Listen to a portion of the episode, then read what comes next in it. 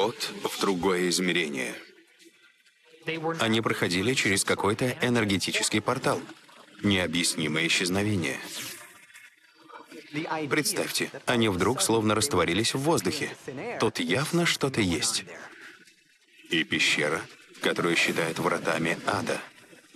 Даже сегодня пролетающие рядом птицы падают замертво.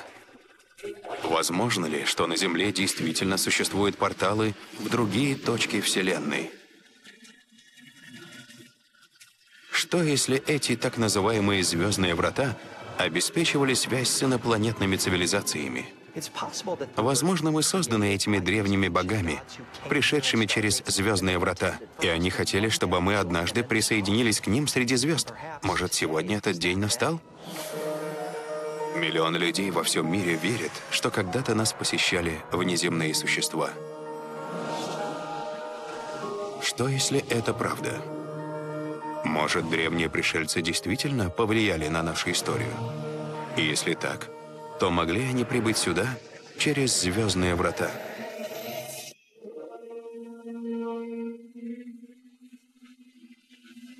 Памуккале в Турции.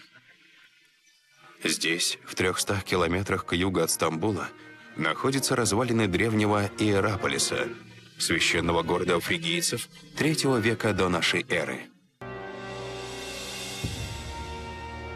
В марте 2013 года итальянские археологи объявили, что обнаружили здесь то, что древние греки называли «вратами ада».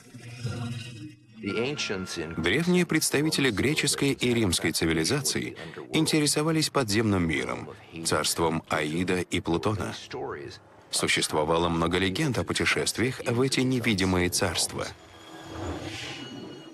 Отправиться в страну мертвых и выжить — это было великое чудо и проявление истинного героизма. По словам древнегреческого географа Страбона, Эту пещеру, наполовину заложенную кирпичом, называли Плутонионом или Вратами Плутона в честь бога подземного мира. Это было священное место, к которому могли приближаться лишь служители культа. Эти жрецы поклонялись могущественной богине Кибеле. Первоначально Кибели поклонялись в Малой Азии, Затем ее культ распространился на Запад, в Грецию и Рим. Она была хранительницей врат. Чтобы передвигаться во времени и пространстве, требовалось разрешение Кибелы. Ее часто изображают стоящей у врат в другой мир.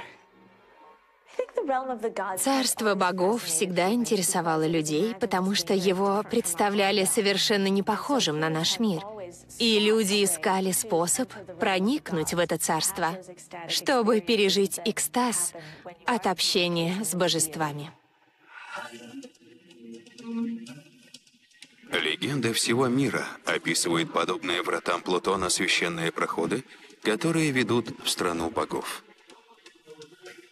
Во многих случаях эти врата вели не только за пределы Земли, но и за пределы пространства и времени – по некоторым мифам, по ним даже проходили существа из других миров. По всему древнему миру мы встречаем рассказы о высокоразвитых существах, пришедших со звезд. И во многих случаях эти звездные существа приходили через порталы или звездные двери. Сейчас мы используем термин «звездные врата».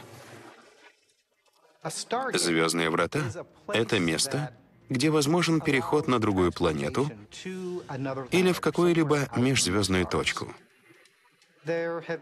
Считается, что на планете есть несколько мест, где древние построили звездные врата.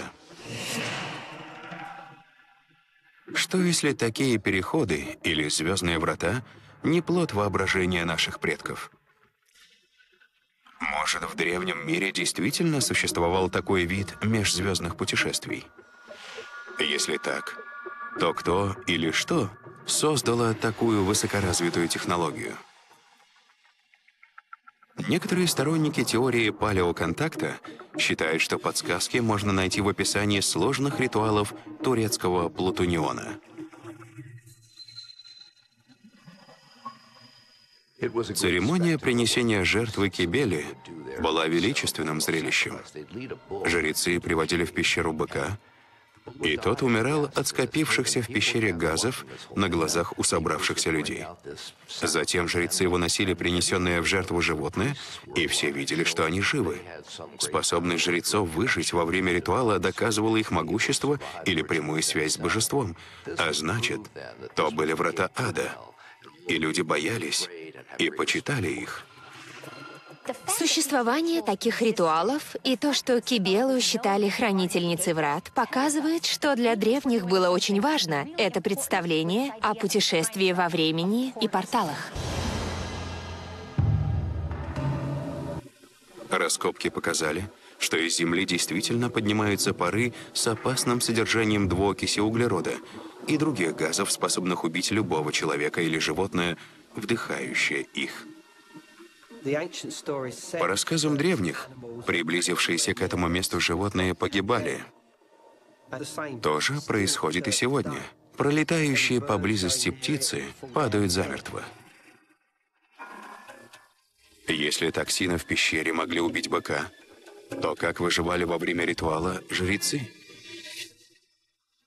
Как считают сторонники теории палеоконтакта, они могли получить тайное знание — а может и доступ к звездным вратам от существа из другого мира, известного как Кибела. Возможно, что в Памукале, в Турции, сохранились свидетельства об использовании технологии звездных врат.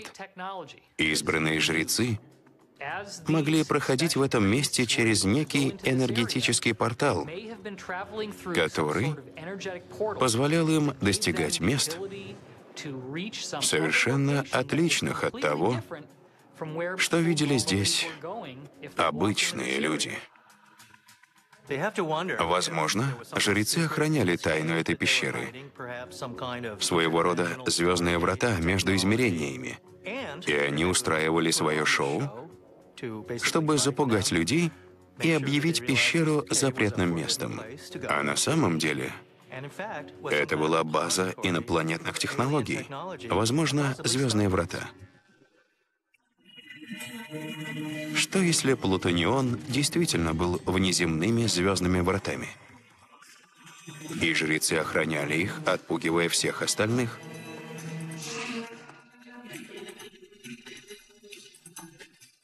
Возможно, мы найдем объяснение в другом древнем месте, за 12 тысяч километров. Мачу-Пикчу, Перу.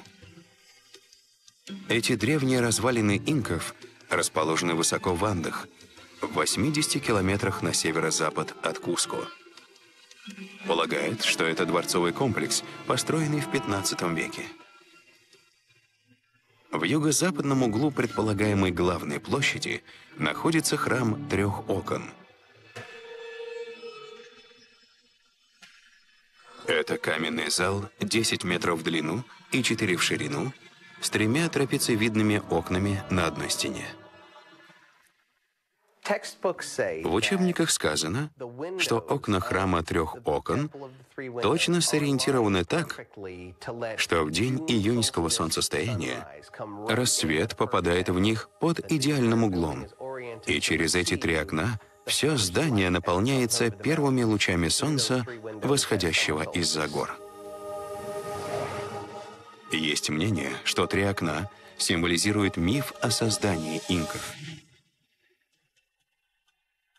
По легенде, дети бога солнца Веракоча вошли в мир через три таинственных проема в горе и дали начало цивилизации инков. В истории создания народа инков дети Солнца, братья Айеры, спустились через три портала, три окна, и дали начало народу инков. И храм трех окон в Мачу-Пикчу отображает это чудесное событие. Эти братья были потомками бога Веракочи, и они принесли народам Южной Америки первую мудрость, знания и основы цивилизации. Смотря в эти окна, люди могли вступать в мысленный контакт с этими богами и общаться с ними. Некоторые сторонники теории палеоконтакта считают, что история инков не просто миф. Возможно, это описание путешествий через звездные врата, происходивших тысячи лет назад. Когда читаешь эту историю, возникает мысль, что здесь описаны звездные врата, и дети Солнца, высокоразвитые существа, обладали технологией, которая позволяла им открывать такие врата. Возможно, история инков — это воспоминание о том, как они использовали технологию звездных врат. Братья Айеры могли быть реальными существами, которые посетили инков и передали им основы своей науки, техники и разговорного языка, всех аспектов цивилизации, и использовали портал звездных врат в склоне горы, чтобы попасть туда. Представьте, что Великая империя инков была создана инопланетянами, прибывшими на Землю через так называемые «звездные врата». Это могло бы объяснить, почему такие древние места, как Плутонион, тщательно охранялись. Есть мнение, что ответ уже найден. Не в древнем мире, а современной наукой.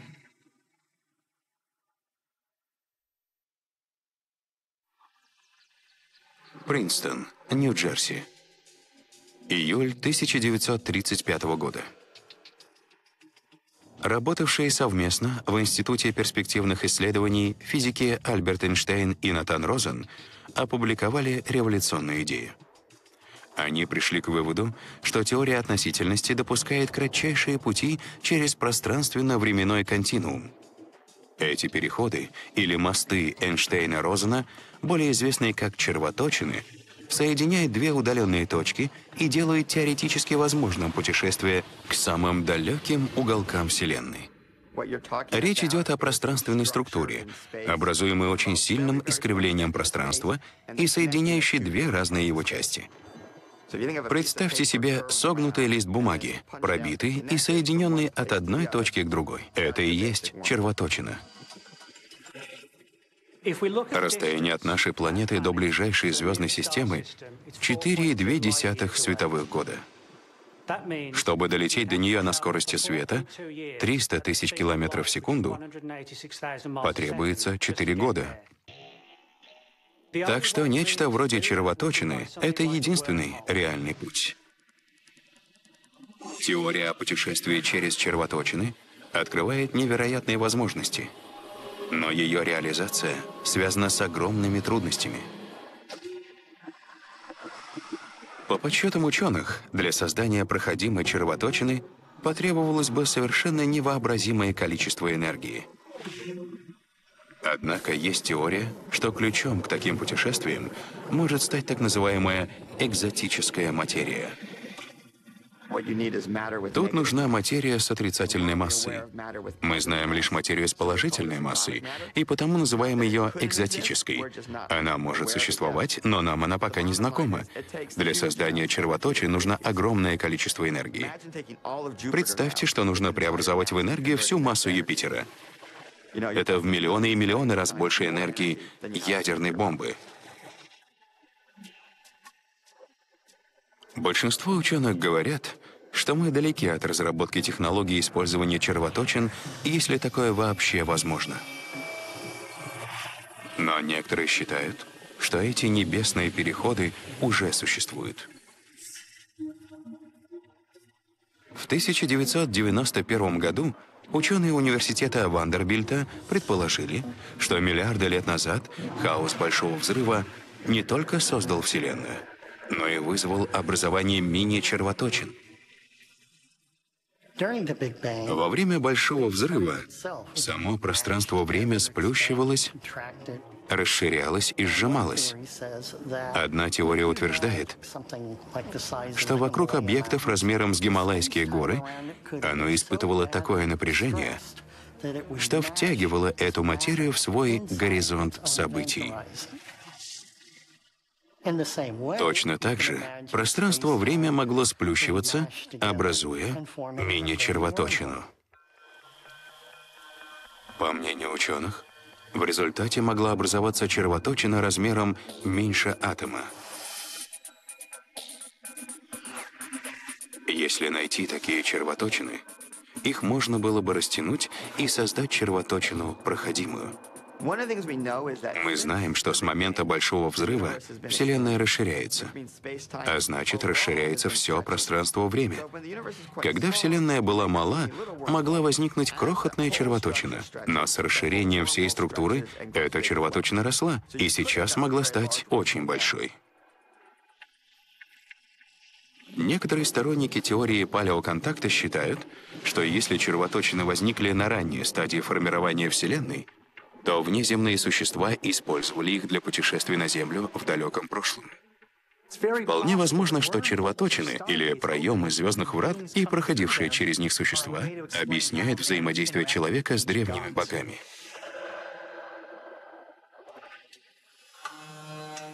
Чуауа, Мексика. 200 километров от границы Техаса.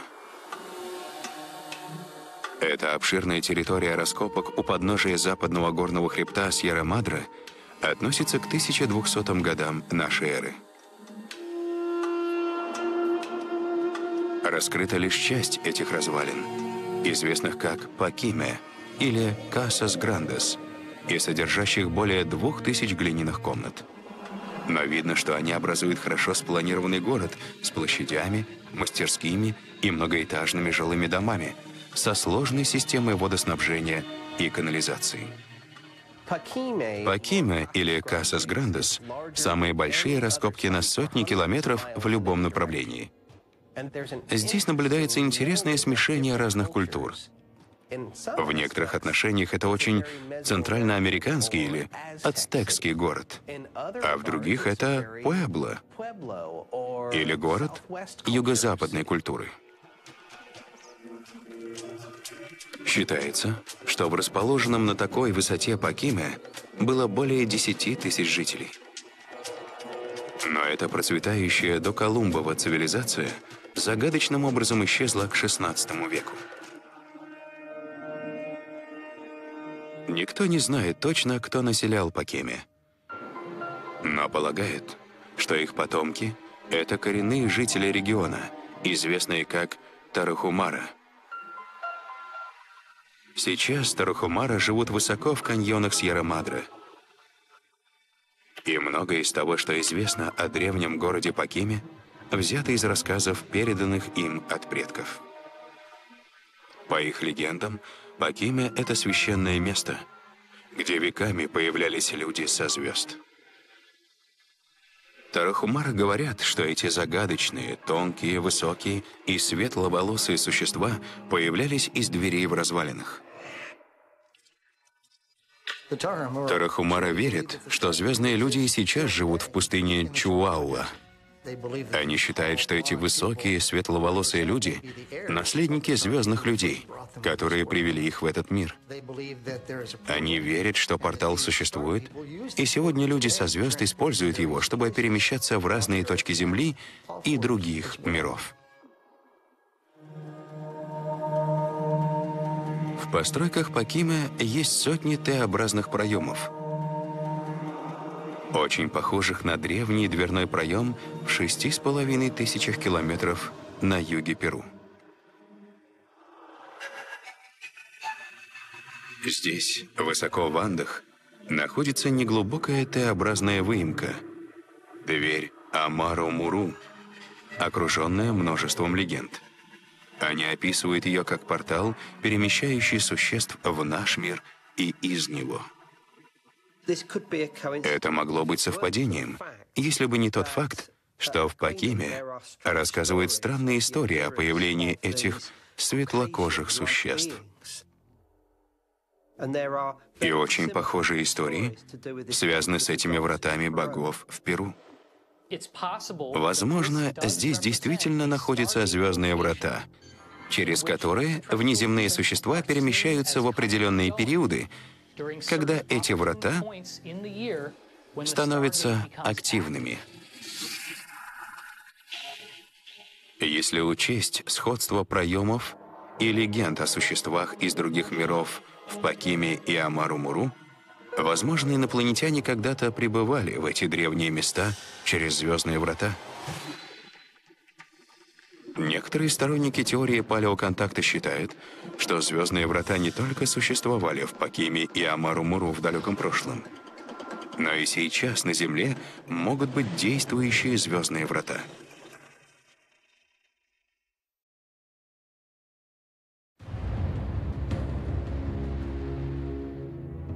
Саргасово море. Тысяча километров в ширину и три тысячи в длину. Это странный, полностью изолированный участок посреди северной части Атлантического океана. Это море без берегов, окруженное самыми сильными течениями в мире. Из-за ряда необъяснимых происшествий оно заслужило несколько прозвищ. Море потерянных кораблей – штиль смерти и море страха. Любопытно, что окруженное бурными водами, само Саргасово море удивительно спокойно. Вода здесь необыкновенно синяя, загадочная, словно на этом участке не действует течение. Прекратились ветры, будто остановилось само время. В эпоху парусных кораблей, оказавшиеся в этом районе суда не всегда могли выбраться, и люди считали, что они попали в ловушку Саргасово моря.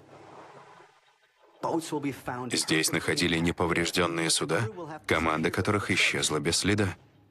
Почему? Это странно, ведь Саргасово море известно своими спокойными водами — Самое старое, но самое знаменитое исчезновение в Саргасовом море произошло в августе 1840 года, когда торговый корабль «Розали» направлялся из Германии на Кубу. Лондонская «Таймс» писала, что его нашли бесцельно дрейфующим с поднятыми парусами. Судно было покинуто командой, хотя и совершенно не повреждено.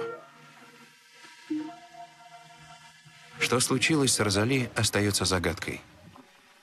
Но подобные происшествия в Саргасовом море случались и позже. В 1881 году корабль «Эллен Остин» нашел в Саргасовом море брошенную шхуну. На нее отправили команду, и сюда несколько дней тандемом плыли к Лондону.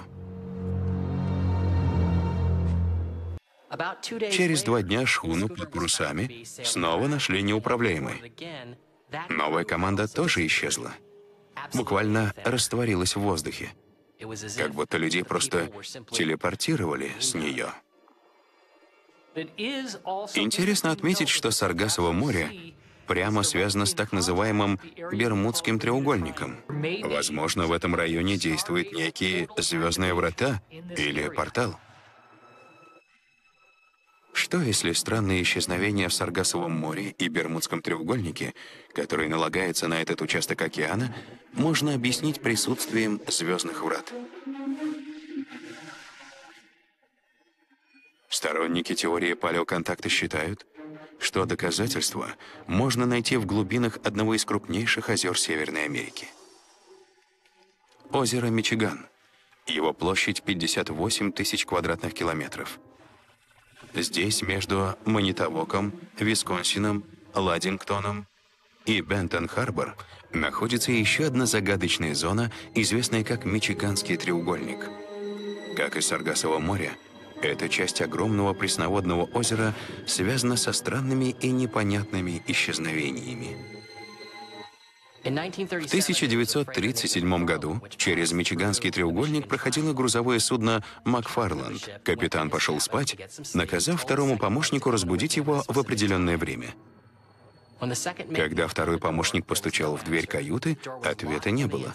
Дверь была заперта изнутри. Дверь взломали, но капитан исчез. Все иллюминаторы и окна были закрыты. Капитан никак не мог сойти с судна. Его так и не нашли. Может, он спрыгнул с судна, кто знает. Но судно было точно в треугольнике на озере Мичиган.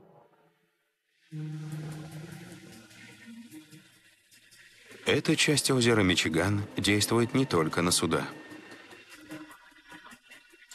Мичиганском треугольнике исчезло 40 самолетов. В 1950 году, через 13 лет после исчезновения капитана Макфарланда, в Мичиганском треугольнике пропал рейс 2501 северо-западных авиалиний, на борту которого было 55 пассажиров и 3 члена экипажа. Его обломки так и не были найдены. Расследование продолжается до сих пор. Обломков не нашли. Отчаявшиеся близкие продолжают их поиски.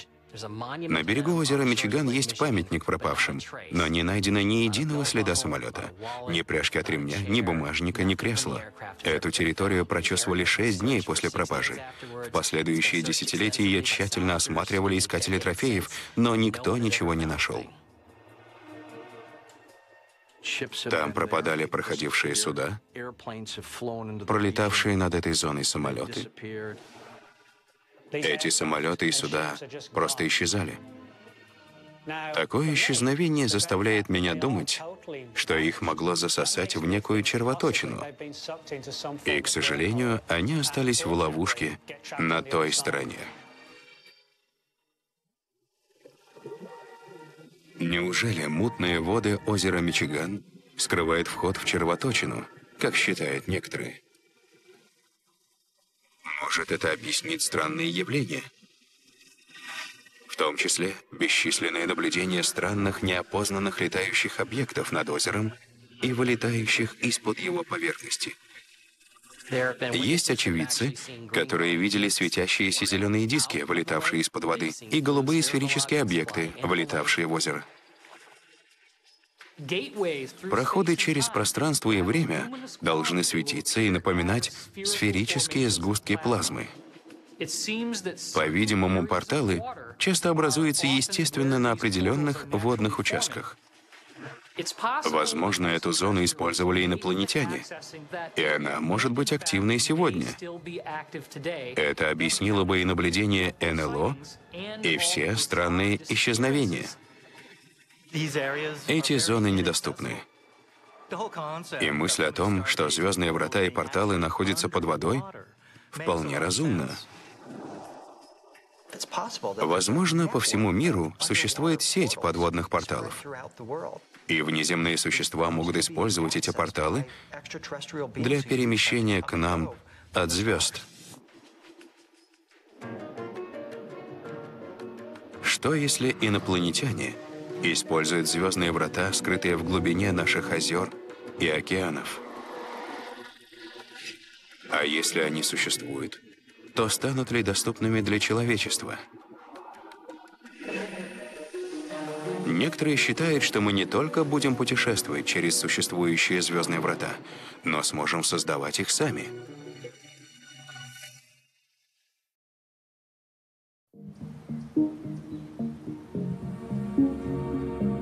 Калифорнийский университет в Фуллертоне, 2013 год. В небольшой лаборатории этого университета физик Джим Вудвард проводит эксперименты, которые могут изменить наш способ передвижения в пространстве. Я пытался понять, как можно увеличить скорость движения. А для этого нужно решить проблему движущей силы. Для того, чтобы решить проблему движущей силы и достичь скоростей близких к скорости света, нужно научиться управлять инерцией. Так я заинтересовался гравитацией и инерцией и обнаружил, что есть возможность быстро передвигаться в пространстве времени.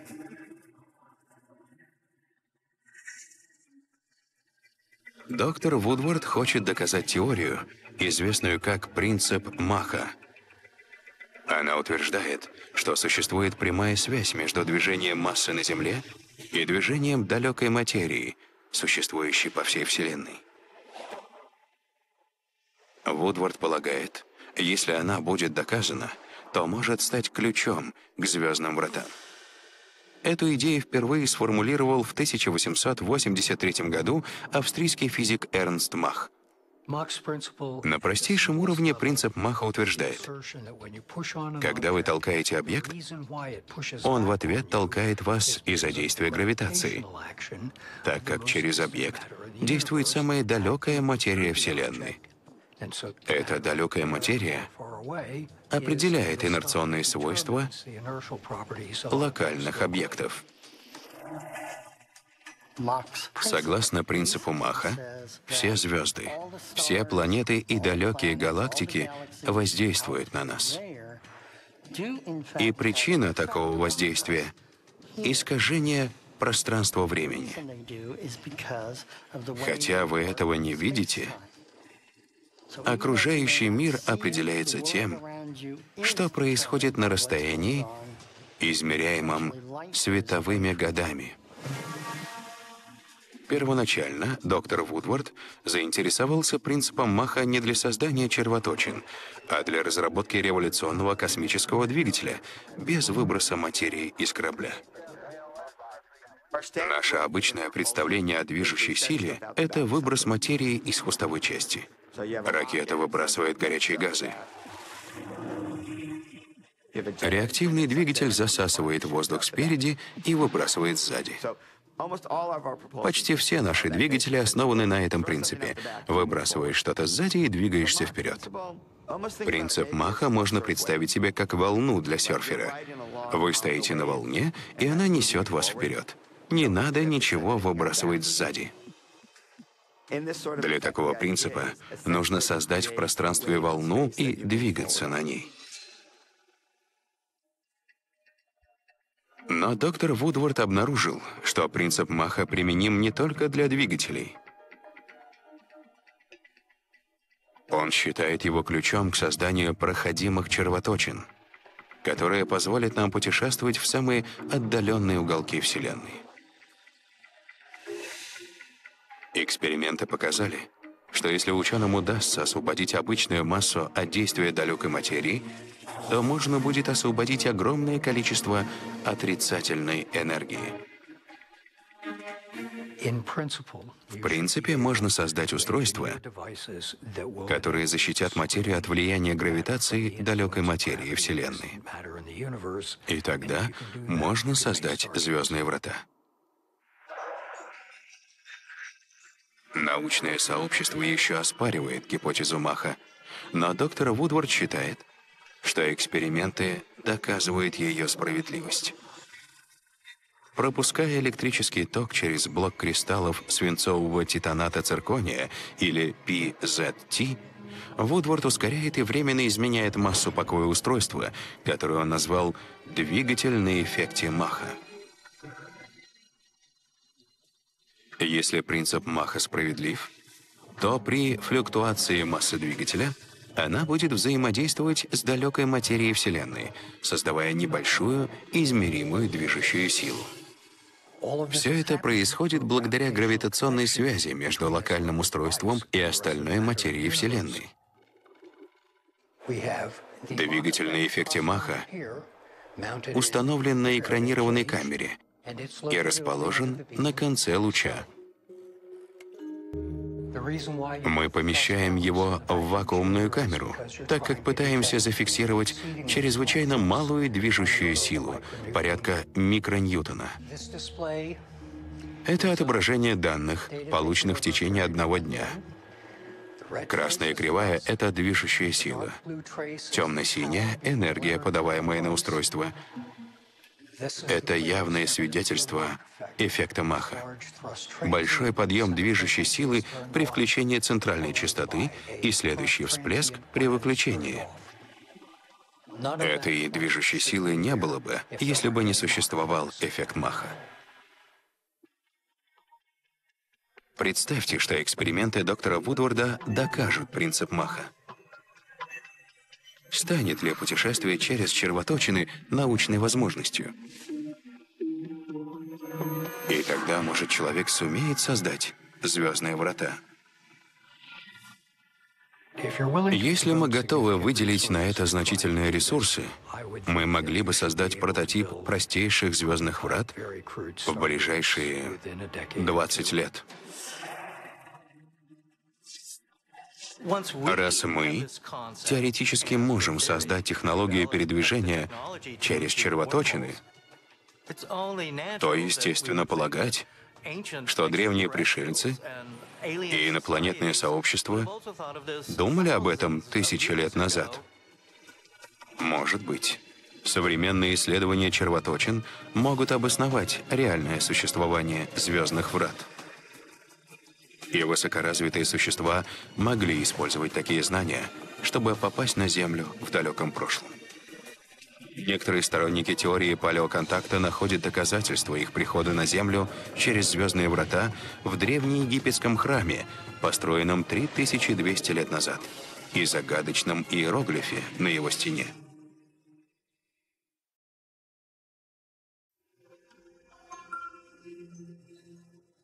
Абидос, Египет. 500 километров к югу от Каира. Эти пятитысячелетние сооружения у реки Нил были местом захоронения первых царей Египта. Древний город был центром паломничества, где поклонялись Осирису, богу подземного мира. Осирис — это бог, который принес мудрость и знания тем, кто предшествовал династическим египтянам. Абидос был для людей местом общения с Осирисом. Считалось, что бог Осирис был похоронен в этом месте. Осирис был основателем цивилизации фараонов, первым фараоном, если хотите. Согласно мифу, брат злодея разрезал Осириса на куски. Его голову нашли и хранили в Абидосе. Абидос считали местом захоронения Осириса. Здесь он физически стоял на страже между этим и загробным миром.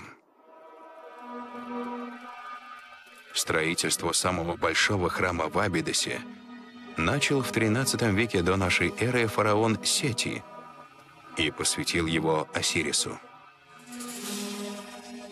На стене часовни Осириса в храме изображен загадочный иероглиф. Считает, что это изображение сосуда, в котором хранилась голова могущественного бога. Реликвия Абидоса — это предмет в форме колокола — а сверху обычно изображают два пера. Глядя на иероглиф головы Осириса, мы видим нечто технологическое или механическое. Это похоже на древнее устройство с антеннами.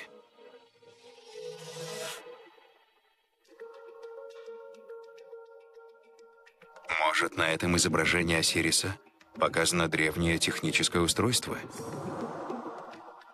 Настолько важное, что египтяне запечатлели его здесь, на стенах священного храма. Некоторые сторонники теории палеоконтакта считают, что другие подсказки можно найти на противоположной стене, где показано, как фараон Сети, путешествующий на солнечной барже, превращается в это устройство Осириса. Солнечная баржа была транспортным средством, совершавшим путешествие из нашего мира в загробный. Другими словами, это была звездная лодка. Но по форме солнечная баржа удивительно похожа на мост Эйнштейна-Розена — Таким образом, она могла быть примитивным отображением того, что видели люди, как появлялись светящиеся звездные врата, и их использовали для телепортации.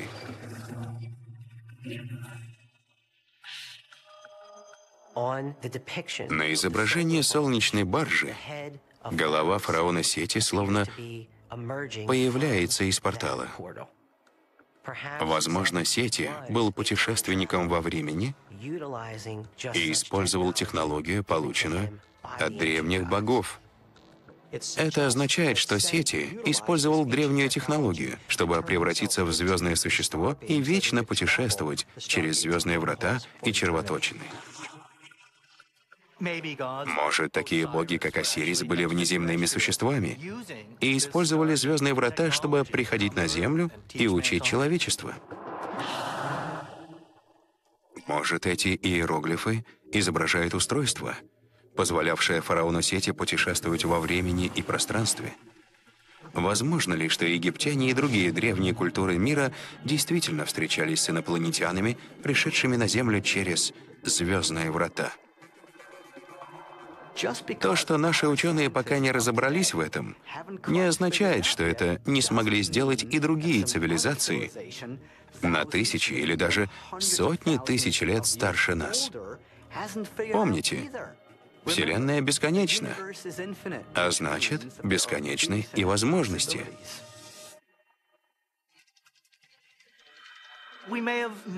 Возможно, в прошлом мы знали об этих порталах и червоточинах.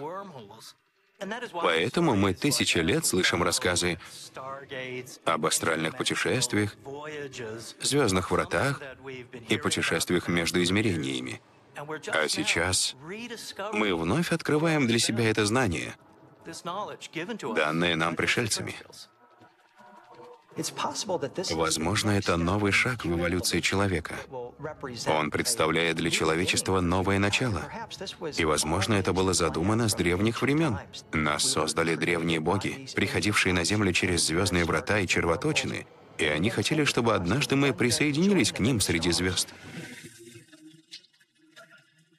Что если на Земле действительно были звездные врата, соединявшие нас с дальними точками Вселенной? Пути, которые использовались тысячи лет. Если мы когда-нибудь найдем ключ к путешествиям через звездные врата, не обнаружим ли мы, что всегда были связаны с цивилизациями других миров?